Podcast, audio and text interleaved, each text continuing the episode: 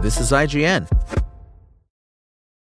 Without the ones like you, who work tirelessly to keep things running, everything would suddenly stop. Hospitals, factories, schools, and power plants, they all depend on you. No matter the weather, emergency, or time of day, you're the ones who get it done. At Grainger, we're here for you with professional grade industrial supplies. Count on real time product availability and fast delivery. Call click grainger.com or just stop by. Grainger for the ones who get it done. As the MCU's Phase 5 continues with Loki Season 2's debut and the DCU reboots itself under James Gunn, it's important to remember that they didn't always hold a monopoly on superhero movies or even comic book movies. But as any fan can tell you, the best superhero movies always have a great supervillain. So we figured it was time to look at the best superhero movie villains ever. Before we get into our list of the top 10 best superhero movie villains of all time, here's a quick list of honorable mentions. The Penguin, played by Colin Farrell from 2022's The Batman. Bane, played by Tom Hardy from The Dark Knight Rises in 2012. Deacon Frost, played by Stephen Dorff from 1998's Blade. From Spider Man Far From Home in 2019, Mysterio, played by Jake Gyllenhaal. Gene Hackman's portrayal of Lex Luthor from 1978's Superman. And Syndrome, played by Jason Lee from The Incredibles in 2004. Now to our top 10. First up, at number 10, Loki. Before Thanos reigned over Phase 3 of the MCU as a near unstoppable genocidal madman, Tom Hiddleston's Loki was the saga's best and most defined villain. Now, of course, two timeline versions of him have been redeemed, with the 2014 version that escaped in Avengers Endgame now turning into pretty much a hero on the Loki TV series. The previous sacred timeline Loki would have probably got there too after his showing in Thor Ragnarok, but for a while, and definitely for two big movies, Loki was a deceitful trickster longing for love and approval. It was a need that ran so deep, he'd kill off his own family and conquer entire civilizations to do it. A relative unknown when cast, Hiddleston made this iconic Marvel character his own, and it's now near impossible to imagine anyone else playing the part. Up next at number 9, Dr. Octopus from Spider Man 2 from 2004 and Spider Man No Way Home from 2021. One of the trickier comic book villains to translate to the big screen, Dr. Octopus, one of Spider Man's key adversaries for decades, was brought to vivid life by director Sam Raimi and star Alfred Molina. Otto Octavius, like Willem Dafoe's Norman Osborn, was a father figure and mentor for teenage Peter Parker. And, like Norman, he was horribly changed by an experiment gone awry. In Otto's case, though, his brain was controlled by the AI driven equipment he'd built, which had turned him into a puppet, basically. And even with this restrictive premise, Molina was able to deliver an honest to goodness menace who, as we'd see decades later in Spider Man No Way Home, was simply in need of a hero willing to help him. Plus, Otto's fight with Peter on the elevated train in Spider Man 2 still stands as one of the best super fights in cinema.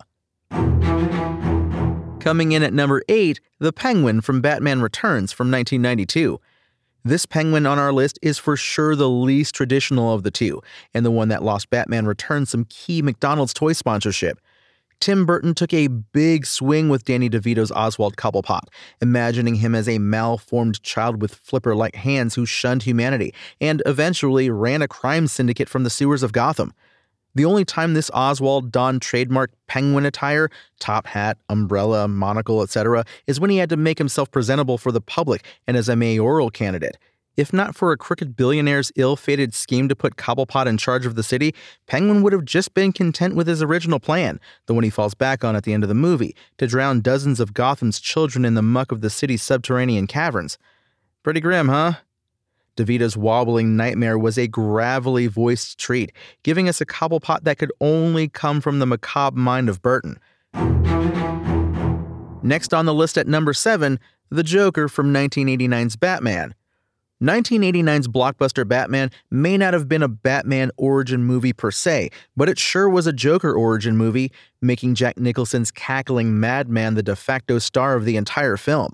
At the time, it was noted and noticed how little Batman was the focus in Burton's two Batman movies.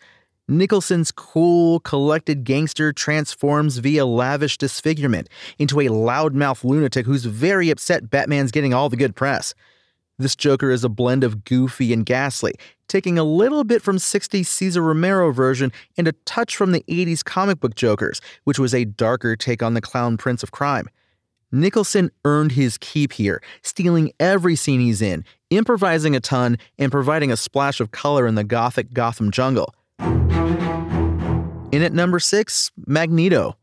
A textbook example of a villain done right from a comic book and a movie standpoint will always be Magneto.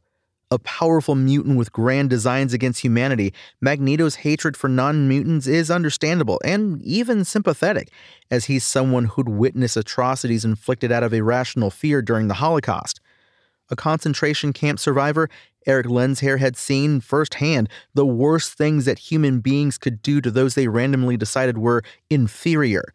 Sir Ian McKellen brought Magneto to life in multiple X Men films as both an enemy and ally to Xavier's students, giving him both a devout warmth and a logical cruelty.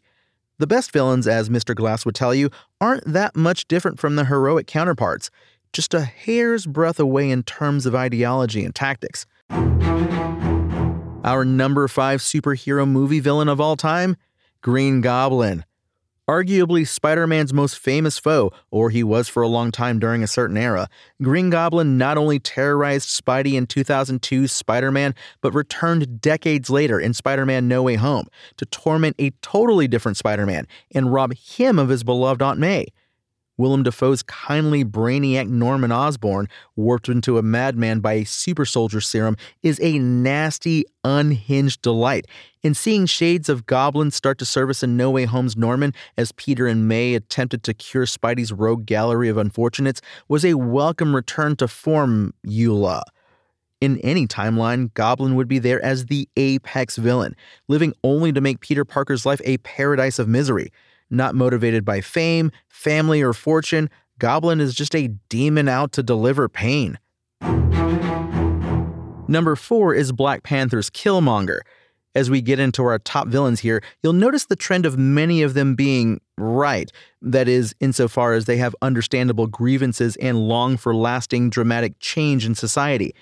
What pushes them over the edge into bad guy territory are the methods they go to stoop to in order to achieve their desired results. Navy SEAL Eric Stevens, codenamed Killmonger, real name N'Jadaka, returns home to Wakanda after years of unintended exile to both expose the truth about his father, the king's brother, being murdered by his own country, but also to usurp the throne and finish his father's plan for an armed rebellion all over the globe. Ready to battle racism everywhere that wasn't Wakanda, Killmonger had noble intentions but lethal plans. Michael B. Jordan gave us a villain who was charismatic, driven, and so, so close to being on the right path. Now at number three, Catwoman from Batman Returns from 1992. Okay, let's call Catwoman on both page and screen a tweener, a perennial villain for a long while. Catwoman eventually became a more neutral party in the world of Batman, and eventually Batman's lover in different iterations. Batman Returns, however, clearly marketed two baddies to the public Penguin and Michelle Pfeiffer's slinky Selina Kyle, all decked out in a black leather bodysuit with thigh high boots. Like Burton's first Batman film, this was a chance for A-listers to get a little nuts and naughty by playing wild comic book no good nicks, and Pfeiffer wowed us with a Catwoman origin story that saw a dowdy office assistant survive a murder attempt and become a sultry, avenging vandal determined to take down her untouchable assailant. The voice, the look, the whipping of mannequin heads, all iconic. Now at number two, from 2008's The Dark Knight, The Joker. The late, great Heath Ledger posthumously won an Oscar for his role as Joker in The Dark Knight, a role so cryptic and fiendish that it's been impossible to top in the realm of superhero movies, especially from a Joker standpoint. Ledger's grimy ghoul out to prove that people, in their hearts, are selfish cowards, sought to undo all the hope Batman had brought to Gotham, seeing himself and Batman as opposite sides of the same coin. An agent of chaos in its truest sense, Joker had no MO, no fingerprints, and no way to be reasoned with. Ledger's Joker makeup, costume, voice, and mannerisms are now part of superhero history, foregoing most of the comedy and driving home the point that Joker is to be feared and revered. Some men just want to watch the world burn indeed, and Ledger's Joker just wanted to start the biggest, most beautiful bonfire of them all.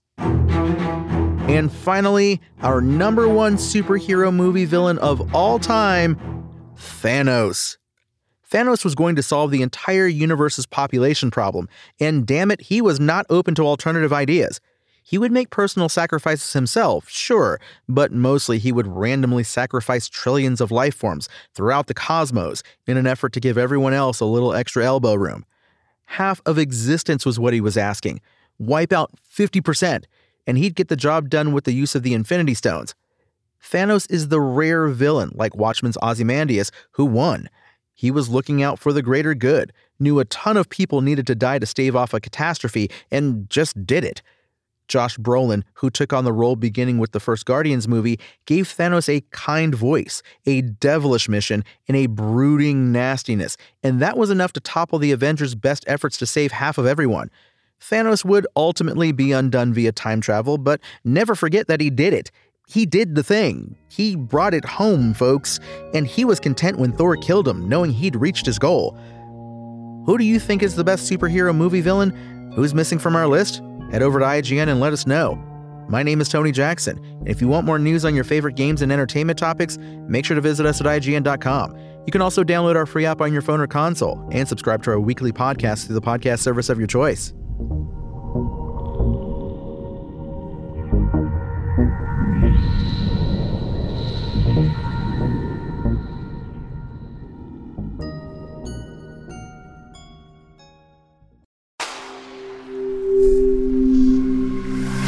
SpokenLayer.